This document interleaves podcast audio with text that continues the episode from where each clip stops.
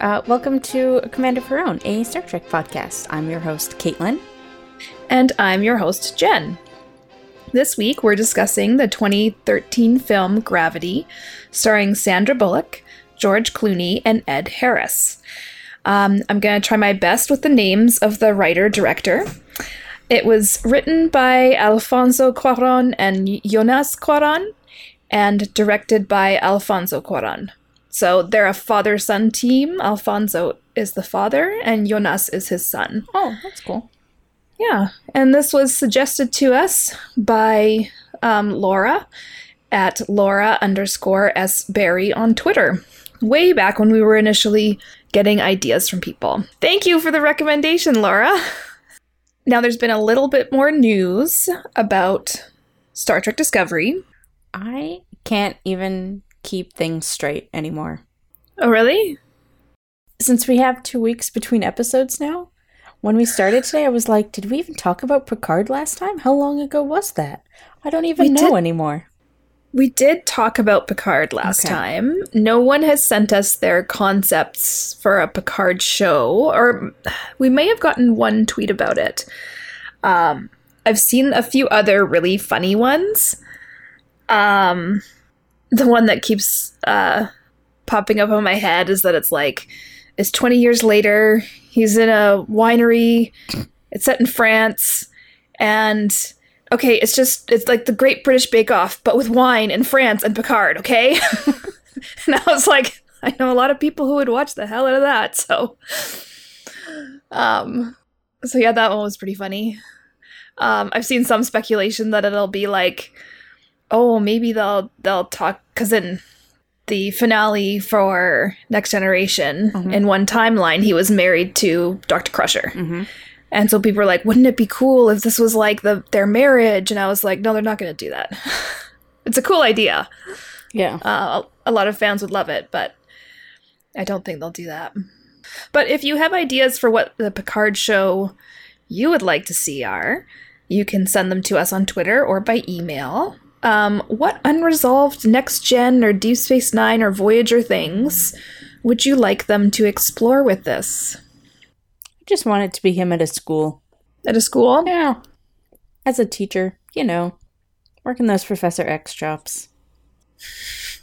Mm-hmm. Mm-hmm. Anything else, it, it would just be too much. Okay. I would even prefer it if he's not the main character. If he's more of like, you know, the Dumbledore. That has been one of the ideas where it's just like you see him at the beginning and or at the end sort of setting up assignments and things Mhm. for other people and like he's who they come and talk to for ideas and suggestions and guidance but it's not mostly about him. I would be okay with him like being a little bit more involved than that. Like but not Mm. the main character. You know? He's had his time. Right. Yeah. See, I could see them going almost like a political or legal drama style, Mhm. showing like the the back admiralty and hierarchy of Starfleet. That might be interesting. Or because he's also very interested in archaeology, so they could even go with almost like a he's a mentor to an Indiana Jones type explorer archaeologist. Like they could go a million directions with this. Mhm. So So it's too bad we have to wait. Probably a I know. long while. probably All right, that's uh, actual this week's announcements. yes. So Cait, you found this one, the first one. The redesigning of the Klingons, I did. See, this is what I'm saying, but the two weeks I don't even remember. Now, in the article that you sent me, they didn't actually say any details about the redesign. Just that we're going to see a redesign of the Klingons. Right, yes. And the way they're framing it is that because the Klingons have different houses and they are like an, uh, an empire spread across multiple planets, that this has shifted the style or evolution or both so that the Klingons can look different depending on what house or what planet they're from. That makes sense, I guess. Yeah, I think it does make sense. So, um, I'm looking forward to seeing what they come up with. Mhm. Um, and yeah, I'm sure we will start to see some teaser images as we get more into fall and they get closer to their season two launch. I guess we shall see. Mm-hmm. 2019. It's around the corner. I know it doesn't feel like it for you, but Oh no, I'm happy about Oh. this. I, Okay. I like. I'm eager for summer to be over and done with, and for the rain to return and to save us all. yes. Uh, the other announcement was a casting announcement. And I asked last week if anybody had speculation or who they'd want to play the new Spock, and well, we didn't have much time to speculate because they've announced it now. I don't like it. Ethan, you don't like it? No, he's too good looking. But like not in a way that I even enjoy, you know? Okay. You can you can say his name now, sorry. okay. So Cait's talking about Ethan J. Peck, and he is known for In Time, the 2011 movie. He's This- quote unquote known. He, yes, quote unquote known. I'm just listing some roles. Mm-hmm. Uh, he was in The Sorcerer's Apprentice in 2010, and he was in 10 Things I Hate About You in 2009. Not the and movie. This was like a failed TV show. Oh, okay, good. I'm glad you said that Yeah. because I didn't get a chance to do much more research into it, and I was like, all the since since I read the announcements and I read the the credit, I was like, who was he in that? And like, because I had seen his picture, and I was trying to picture him as like all the people from the movie, and I was, I know it's not him. I know it's not him. I was super confused. Um, he's also done some voice acting in the Halo 4 and 5 video games. Have you played those ones? I have played Halo 4. Uh, I can't remember the voices really remarkably well, Nice. but uh, yeah. I mean, I think he is most famous for being the grandson of Gregory Peck. Oh, okay. That's where he gets his two handsome good looks from. Yeah. I think he kind of has a Spock like look to him, Sure. but yeah, we'll see how his performance is. To be fair, I guess all the pictures I've seen of him, he has like messy hair. You know, like The, you know, effortlessly tussled, handsome man look. yeah, which and he's just very not not Spock. So I guess I'll need to see him all spocked up. hmm With the straight hair and the ears and a uniform or Vulcan robes. I don't know. We'll see how we find him. Yeah. So far, though, not not my first choice. I'm I suck at casting. Hmm. Like I'm I'm really bad at it, so I, I can't really comment. That's fair. Shall we? Today's movie, Gravity. Yes, Your choice. So you go. it was my choice. Okay, I really enjoyed this movie. Okay. It was uh, beautifully put together. Mhm. And I don't just mean that in the visual way things were done. Mhm. I was so curious about how it was put together. I did watch some of the extras and things like that. Yeah. And just the way that the story and how they didn't compromise on any of the technical details when it was like, okay, well, we're going to film this and it's impossible. Yeah. And then instead of just being like giving up and waiting for something else, they were like, no, let's try all these different things and let's invent new ways to do things. Mhm. And let's absolutely not compromise one iota on our vision. So, like, when I say it's beautifully done, it's all those aspects are beautifully done. This is my sort of problem with this film. Because can I objectively say that it was beautiful and fabulous and really, really good? Absolutely. Did I enjoy being stressed out for an hour and a half? No. No, I didn't. I didn't at all. But see, that was also beautifully done. I- they they carried that through the whole movie. Yep. And I was not a fan. Okay. Like, Yeah. I don't know. I feel two completely different ways about this movie. in that I liked it, but also I would never ever have chosen to watch this. Okay, but you had watched this before I picked it. No, I just knew how it ended. Oh, I just okay. knew I, a friend had talked to me about it, so I knew things about it. But I had never seen it Oh. before. okay. Well, I'm sorry for the stressful ride. I didn't even know it was going to be that stressful. I was just like, oh god, oh god, this is like why I don't watch horror movies. I thought it was going to be more sedate as well. Like I, I, I knew it was set in space, and I was sort of wondering if it was going to be more of like an Apollo thirteen ride, where like you have some time when they're getting ready for the mission, and you have them going, and it's a little bit of like rah rah these heroes, and then something happens, and they have to figure it out. But yeah, aside from like a, a short, short bit at the beginning where they're already in space and a few little short relief moments. The rest of the 90 minutes is like, oh god, oh god, what's gonna happen? Yeah. Um, Yep. I think my favorite bit of the film is when like Sandra Bullock is like clinging to the side of a spaceship after a tense moment and then it's just like I hate space. yes, that was that was a good moment.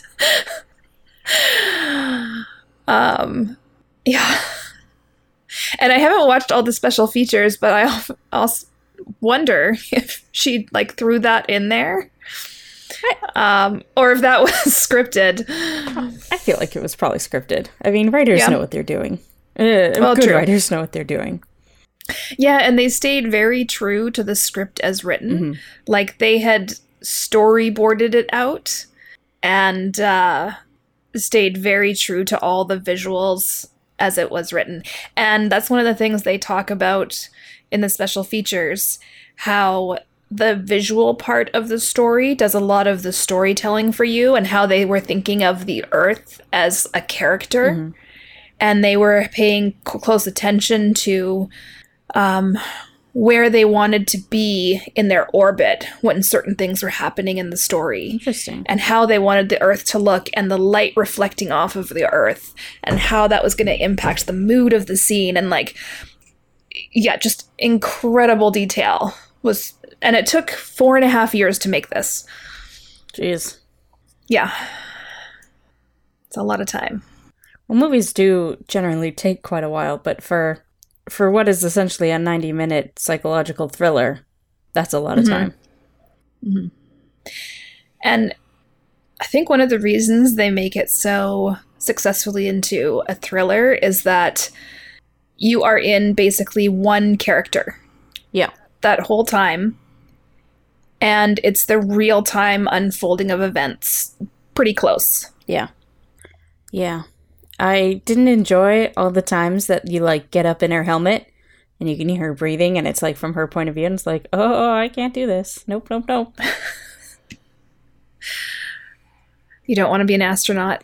No. it's Scuba diving. no shit no. No. The, it, the both of those things are a strange combination of like claustrophobia and agoraphobia all in one thing and it's like you just like one thing goes wrong and you're dead. No, thank you. Mm. That's true. Not for Caitlin. It's not for me either. I mean, I like the idea of going into space and seeing every like seeing space. Amazing. But the reality of it is not for me.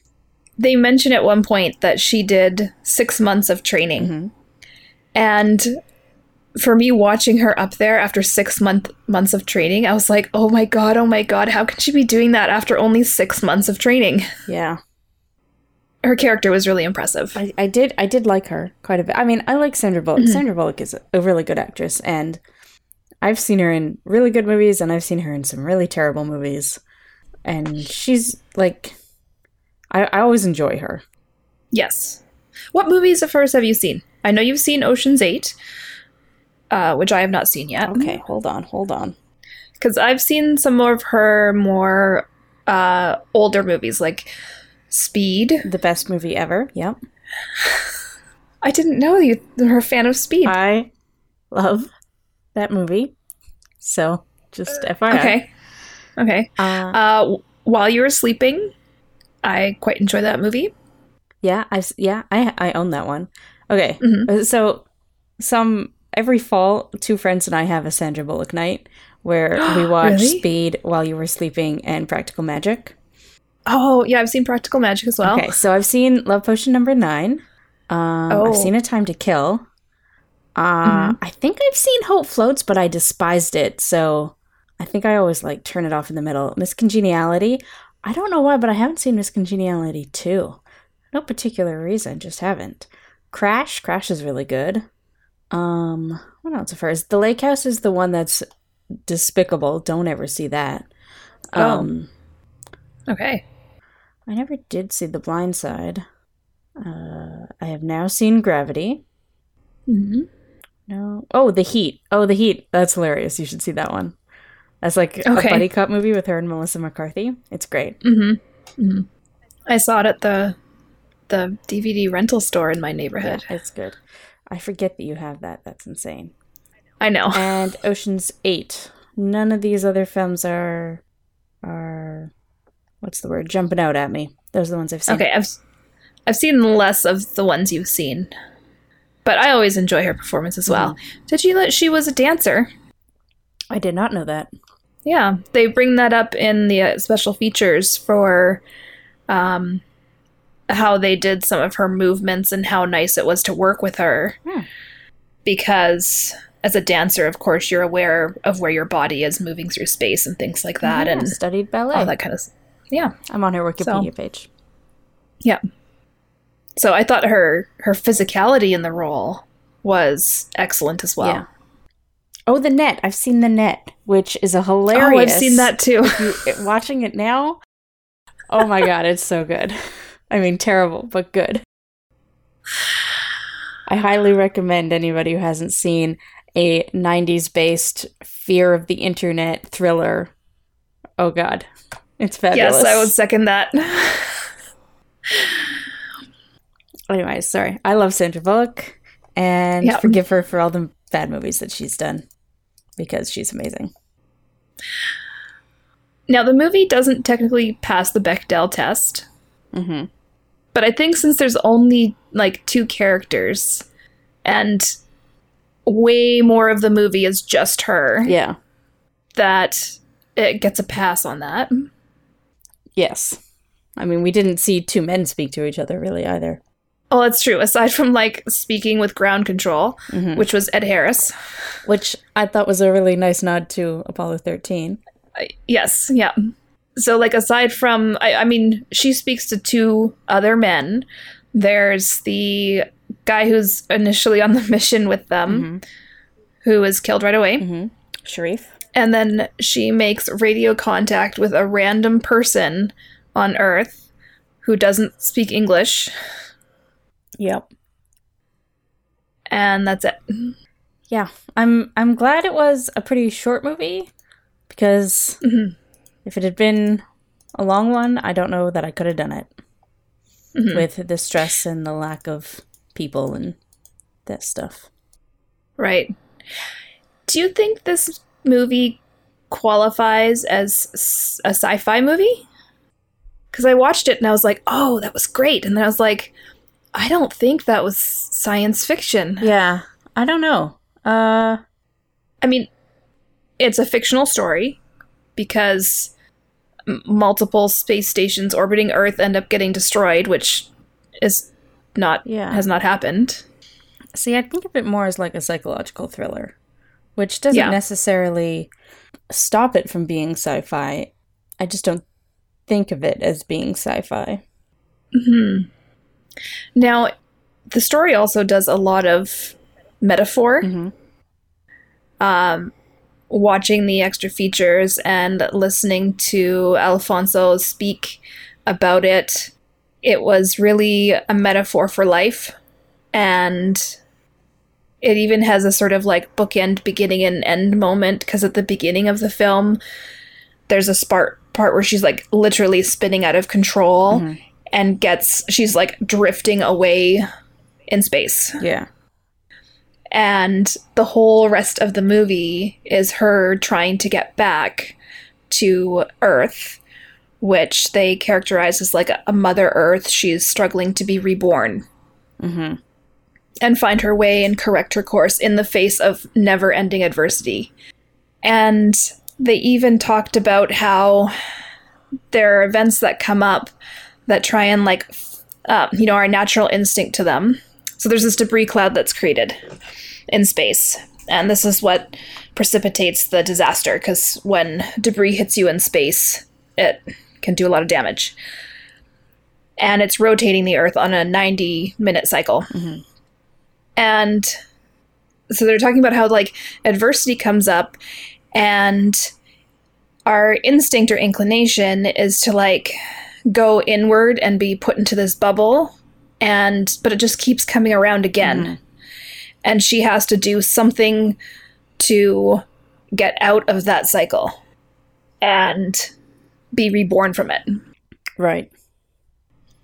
and there's even a few moments in the film, like there's the uh, probably the scene everyone's seen from it because it was heavily marketed when the movie came out, but it's where she's floating and uh, she's in just not her, she's in the airlock, so she's just in like a tank top and little shorts. Right. She's floating unconscious in a fetal position. And there's even like a cable or a cord floating behind her that looks like an umbilical cord. Right. Yeah. So they leaned into this imagery. And then at the end of the movie, so spoilers if you haven't seen it, but um, she ends up swimming up out of water and crawling onto the land uh, and like taking her first new steps on two legs. Mhm. And yeah, it was just so well done. It was. It was very beautiful. The whole film. Yeah. This did not mean that I was not completely stressed out the entire time. Now, Cait, they wanted people to feel going out of the film like you could take on anything.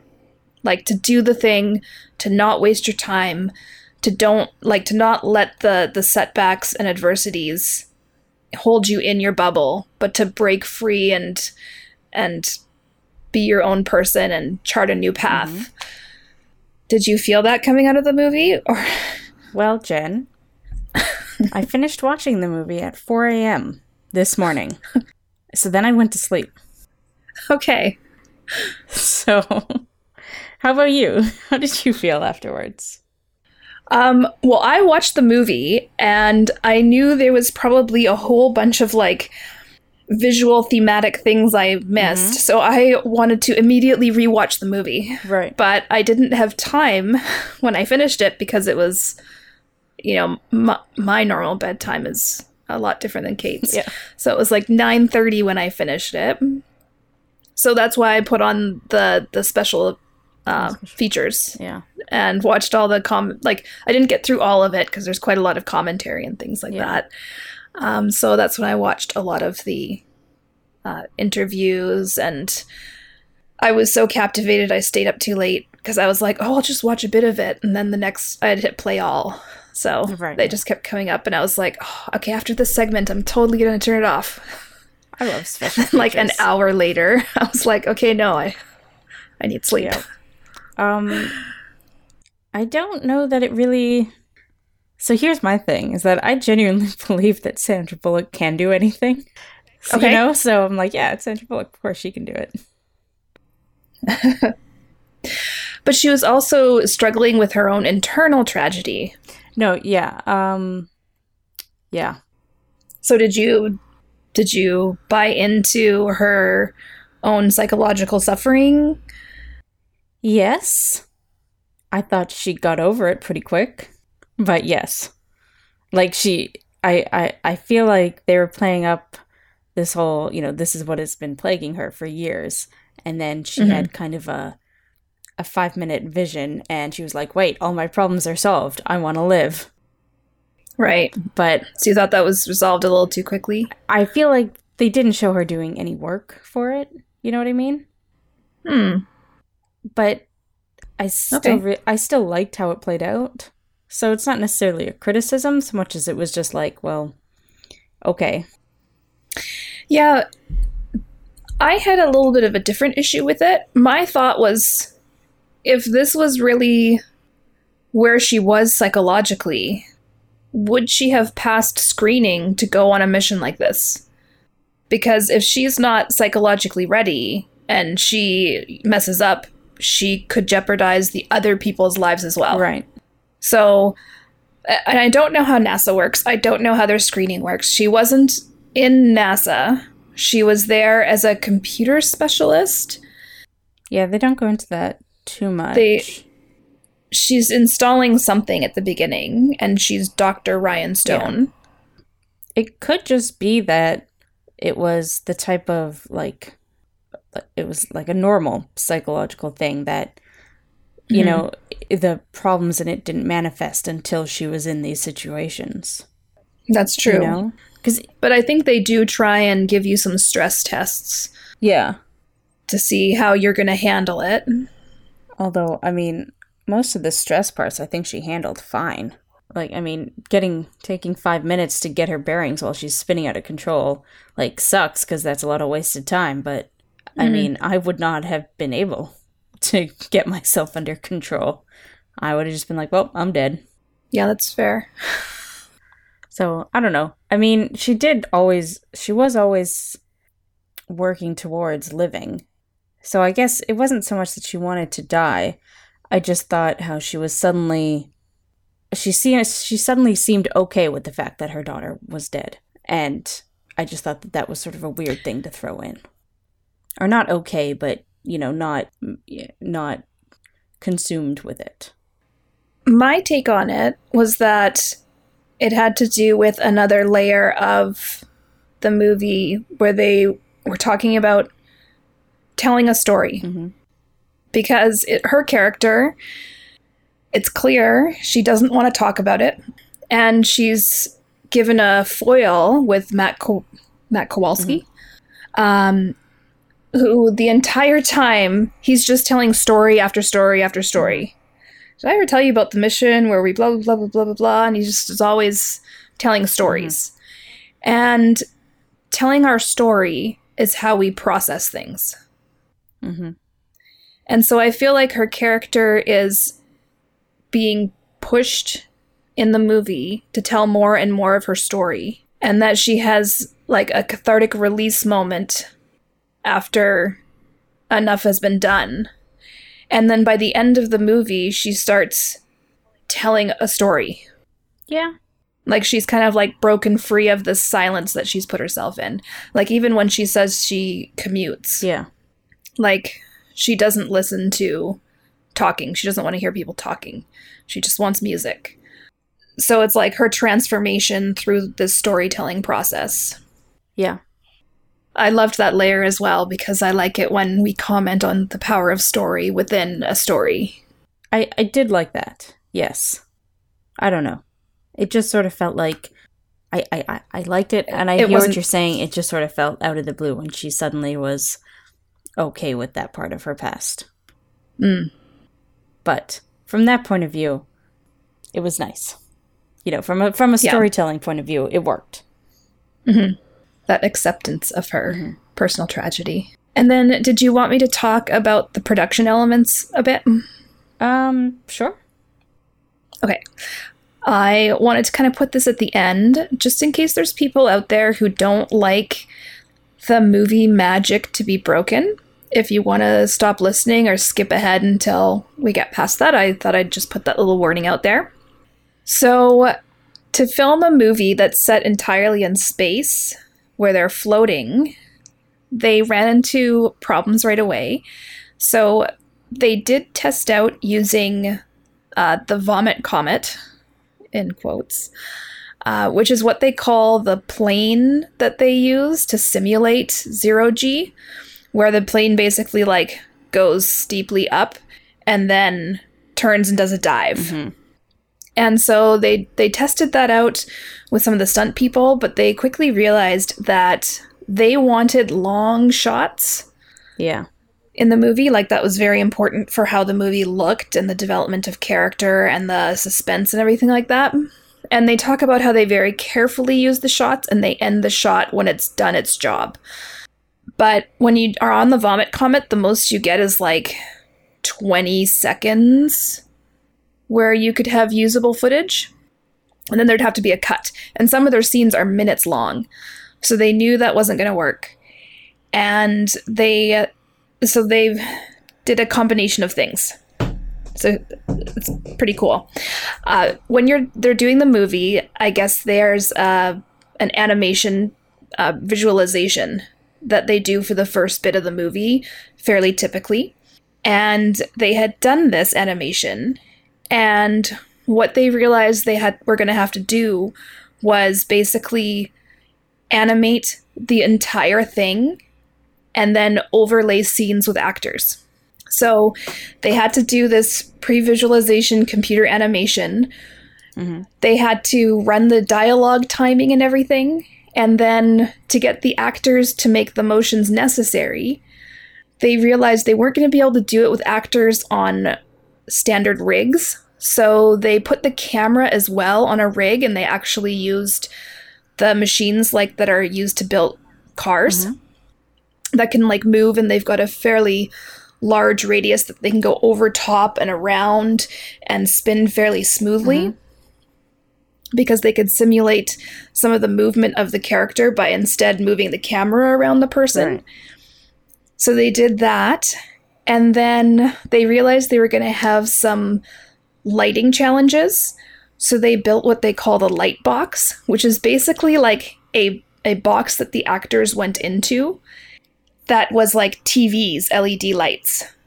And so they could put up a background image of light and they could simulate the earth. They could have like any sort of light and they could control it and move it very quickly. Interesting. And then inside that, the actors were in a tilt rig. So they were secured from the waist down in one of those gyro rigs that can spin you all different directions. Mm-hmm. And then they'd have the camera outside, and everything had to be incredibly precisely timed. So, like when she's spinning out in space, that is partly done by her being whipped around in this gyro rig and the camera following her and sometimes spinning around her, and the lights and everything behind her being coordinated exactly precisely to get the shadow and light perfectly of her facing the sun, away from the sun, facing the sun, away from the sun. And then they overlaid her face onto the animation of the character doing that. Interesting.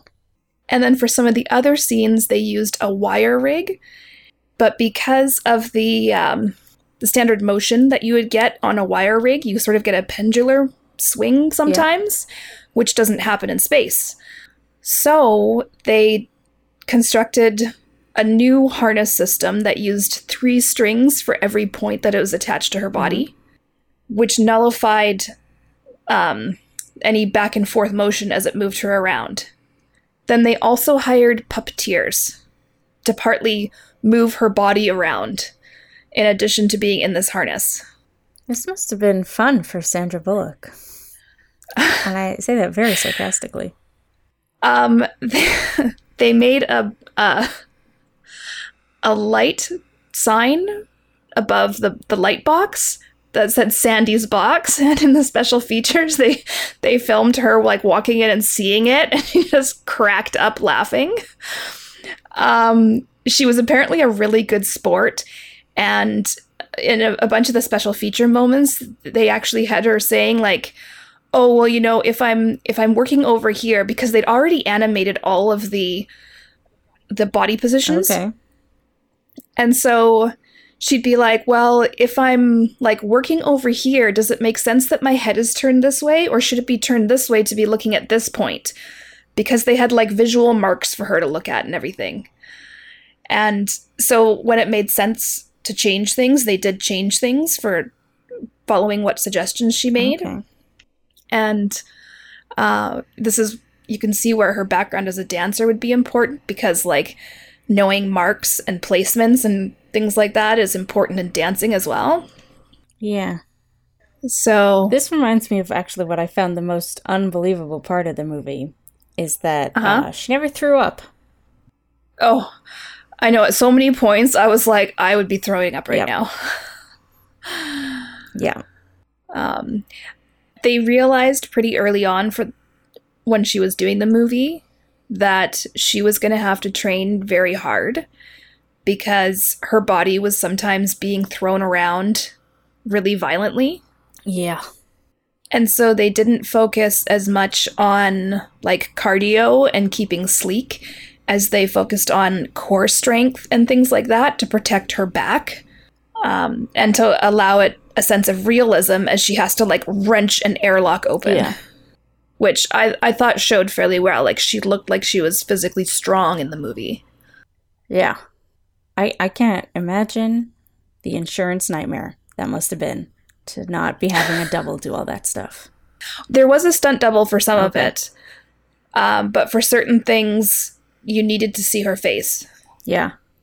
Um, so, and then they would take what they filmed and overlay it on the animation of everything and fill in the background scenery. And uh, the light box was really revolutionary for them because it basically let them put on a screen what she would be seeing around her. Right. So she would know where she's looking. Like it's a natural reaction if you're, something is coming up there that she's supposed to look at. She would naturally move her head there. And yeah, I was just amazed at all the technical details and the cinematographer working. Um, he was always like tweaking the light to get it just right, and I just I was totally blown Yeah, away. the cinematography in this was was beautiful. Yeah, and the cinematographer has worked with um, Alfonso before. Alfonso does seem like one of those people who gets his team and has his team with him, you know. Oh yeah, yeah. Um, Who was the cinematographer on this? they call him Chivo. I remember that, but I'm sure his full name is something longer. Oh, I'll tell more details about the uh, wire rig she was in. Okay. Uh, they basically had like a puppeteer control for it because it was attached to her at three points on her body. And then they had this little handheld control device that showed all the points and they could manipulate them all and twist them and pull them up and down and uh, move her like a puppet.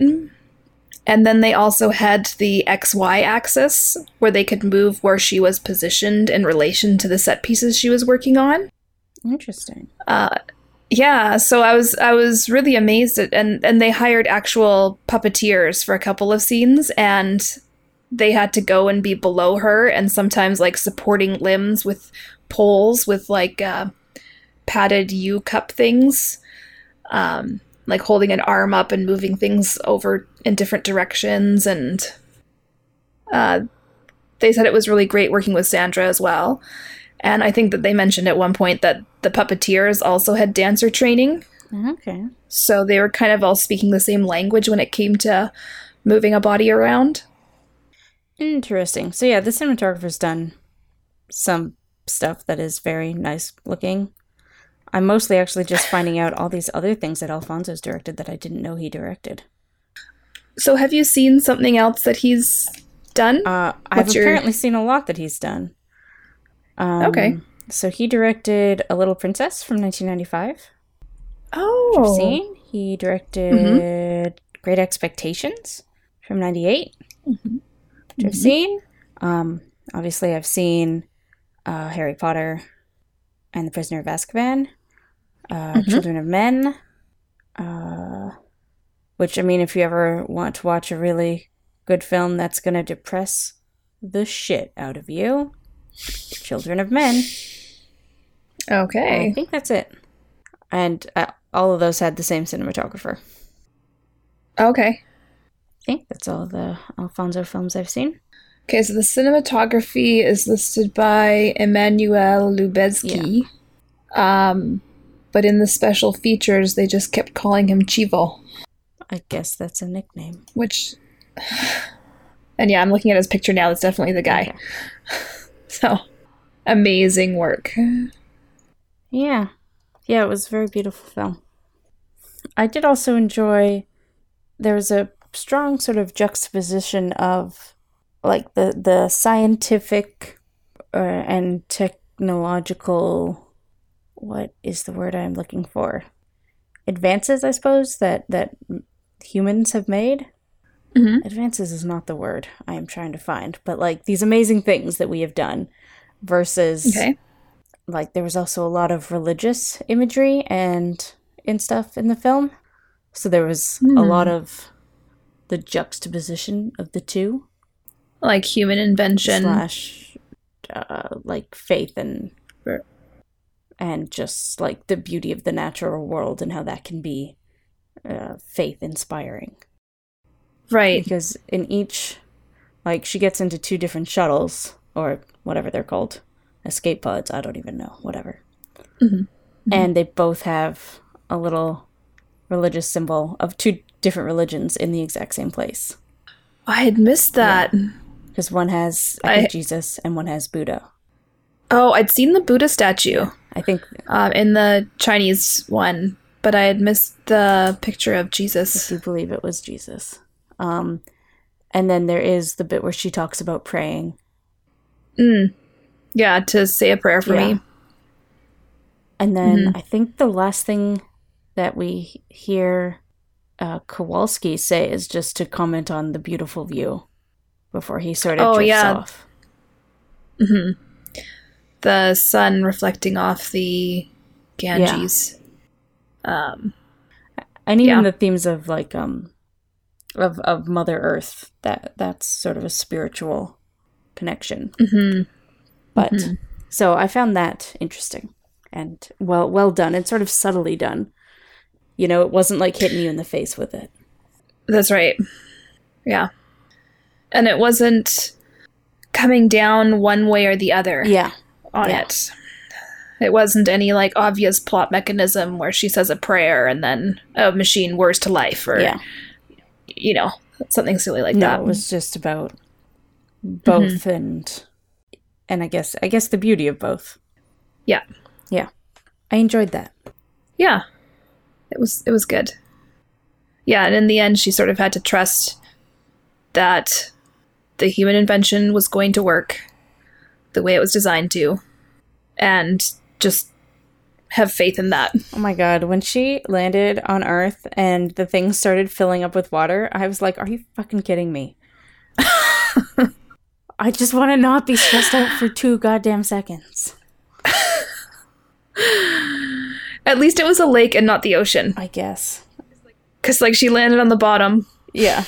If it stopped it was sinking. an ocean, it might have floated though cuz things float better in salt water. I don't know. Yeah. well, she wouldn't have been able to escape the fire if the water hadn't come in. Yeah. Anyways, I'm glad I'm, I'm glad she lived. That would have been a Yes. shitty movie if she died at the end. Yes. Yes. There was one moment where I thought she was going to die. Which was? Um, where she was actually having the vision. Oh yeah.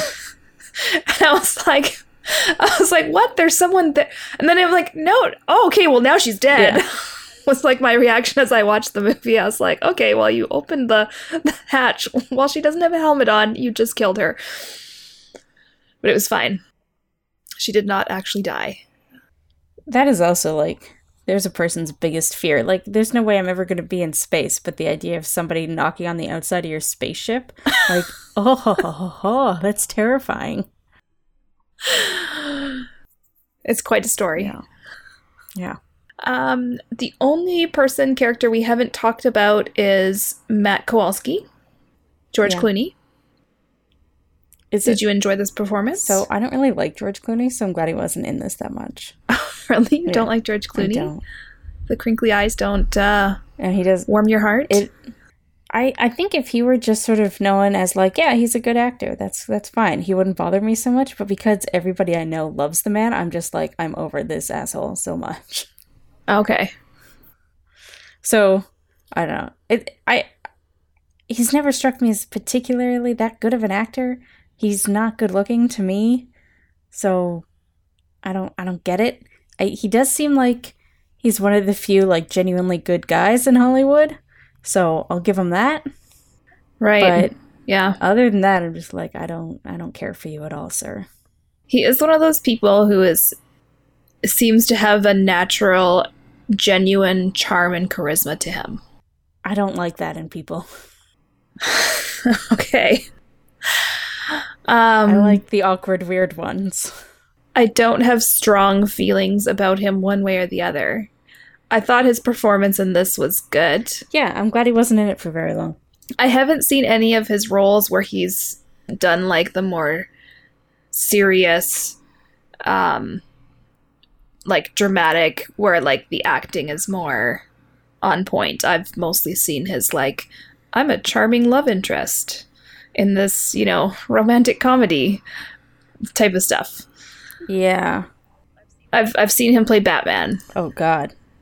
I think I have too, but I was I was young, so. And even then, I knew it was terrible. All right. I can't remember much aside from like him smiling as Bruce Wayne. Uh, he played Bruce Wayne well. I've seen Oh Brother Where Art Thou? And actually I love that movie, so I'll give him that. I've seen Ocean's 11. hmm I've seen Ocean's 12, which was not good, but Sure. that wasn't his fault. Mhm. I don't think I've really seen much else of his. Yeah, that's that's basically it. Okay. Which is almost nothing. I thought his performance in this was good. Yeah, he was good in this. I again, it was small and I didn't have to see his face and I didn't have people talking to me about how well, actually, I guess no, Ground Control did talk about how much they enjoyed him and how much they were going to miss him. Ugh. I like that they picked a mature actor for it Mhm. because part of his thing is he's telling all these stories and you have to have time to rack up that many stories. Oh, I just remembered I have seen The Men Who Stare at Goats. That one's also really good and hilarious. He's good in that. Yeah, I haven't seen that one or the Oh Brother Where Art Thou one. Apparently, I enjoy him in comedies where he's not a love interest, where he's Mm. just being a goofball. Okay. I'll have to check Oh, those no, out. I'd completely forgotten about The Men Who Stare at Goats. That one was ridiculous. Although Kevin Spacey's in it, so I don't know that I can ever watch it again. Oh, That sucks. yeah. Anything else? No, I think that's it. Oh, one last thing I was going to say about Matt Kowalski. I liked that um aside from using flirtation as a way to like get their attention, there was no actual like chemistry love interest potential Yeah. going Yeah. on. Which is like Um, proven in the fact that they don't even know what each other looks like. Yes. I enjoyed that. Yeah. Um, so he, I really get the sense when he makes the comment too about like, you know, I know people find me very attractive, but you're going to have to stop staring at me, so that like I think that was his attempt at like breaking her out of her panic. Yeah. and it wasn't actually him being, you know, arrogant. It was, you know, I have to try and like calmly charm her through this because our lives are at stake. Yeah. Uh, so I, I liked that. I I was surprised that he died so early. I guess what I from what I remember from the Mhm. like uh, advertising campaign, it seemed Mhm. more like they stayed in contact for longer, even though he was drifting away. Yeah, I was kind of expecting him to be like this voice talking her through it. So I was surprised when he was just like gone. Yeah. But see, even that, like, she gets what she wants, like this isolation. And then, you know, when she comes to that acceptance point, realizes that this isn't what she wants. Like, she wants someone to talk to, to say a prayer for her, to know what she's going Mhm. through. Yeah, it was so well yeah, done. it was. If it was less stressful, I would be okay with watching it again. But as is, I'm probably never going to. I would watch it again. Um, I, I was watching on my computer and I had to keep like switching to a different thing sometimes because I was like, I can't, I can't, I can't. I naturally like to do things while I watch movies. So, like I was like folding laundry and and moving around, which helps. I should have done that. I have a lot of laundry to put away. Yeah. But no, I ended up scrolling through Tumblr for a bit of it because I was like, nope, can't do this. Mm-hmm. I'm glad I didn't see it in theaters. I would have stress eaten way too much popcorn and M and M's. Um, Yeah. recommendations. Uh, fold laundry while watching movies. All right. No, I don't really have anything in particular this week. I don't think. Okay. Um, see, I saw four really good movies this week. um, so I don't even know. You know what? I'm going to recommend the one that isn't really talked about. Um, it was a new movie on Netflix based on a book called The Guernsey Literary and Potato Peel Pie Society.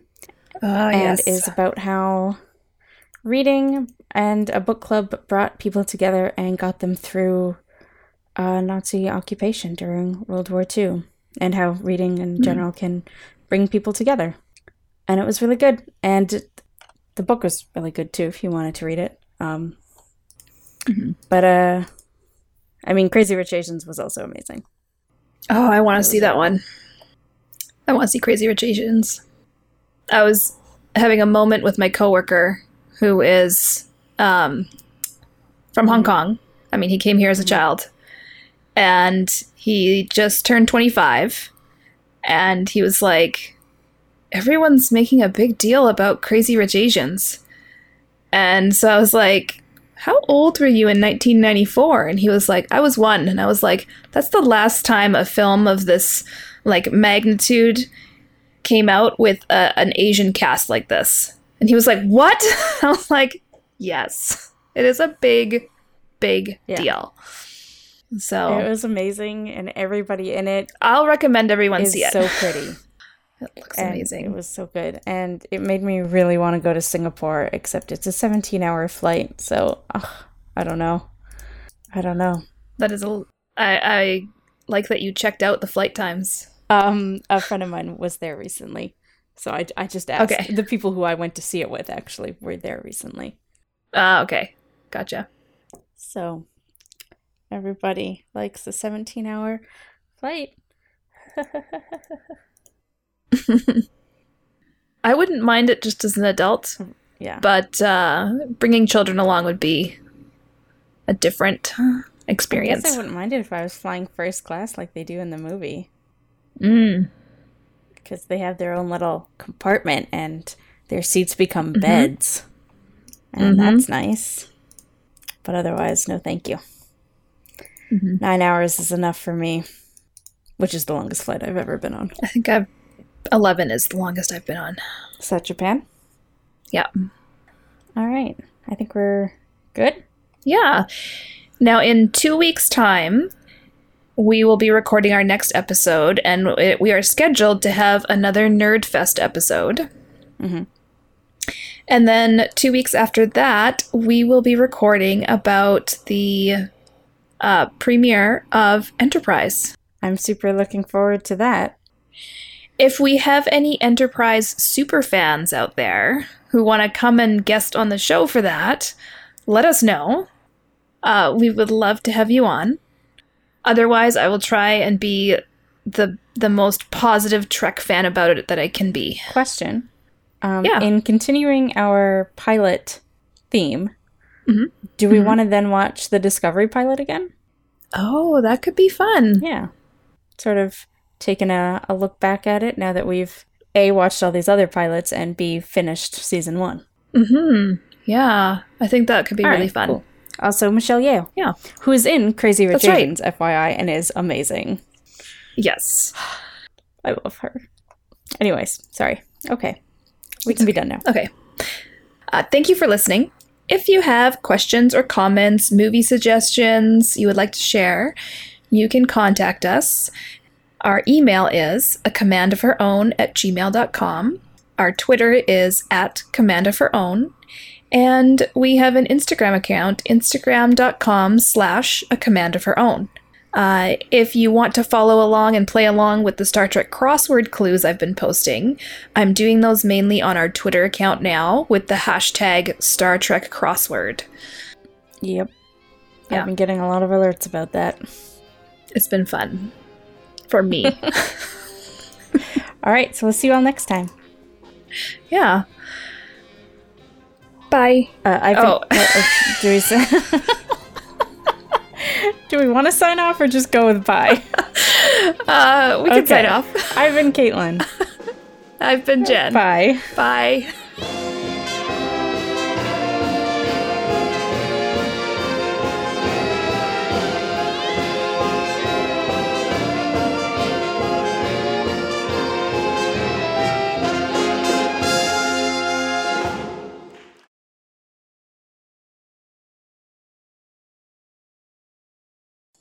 I felt like my first time I said that sounded kind of sarcastic. I have that problem a lot too when I say things genuinely and then people look at me and I'm like, no, I, I really meant that. Yeah. I just, I'm sarcastic 90% of the time and I don't know how to turn it off. hmm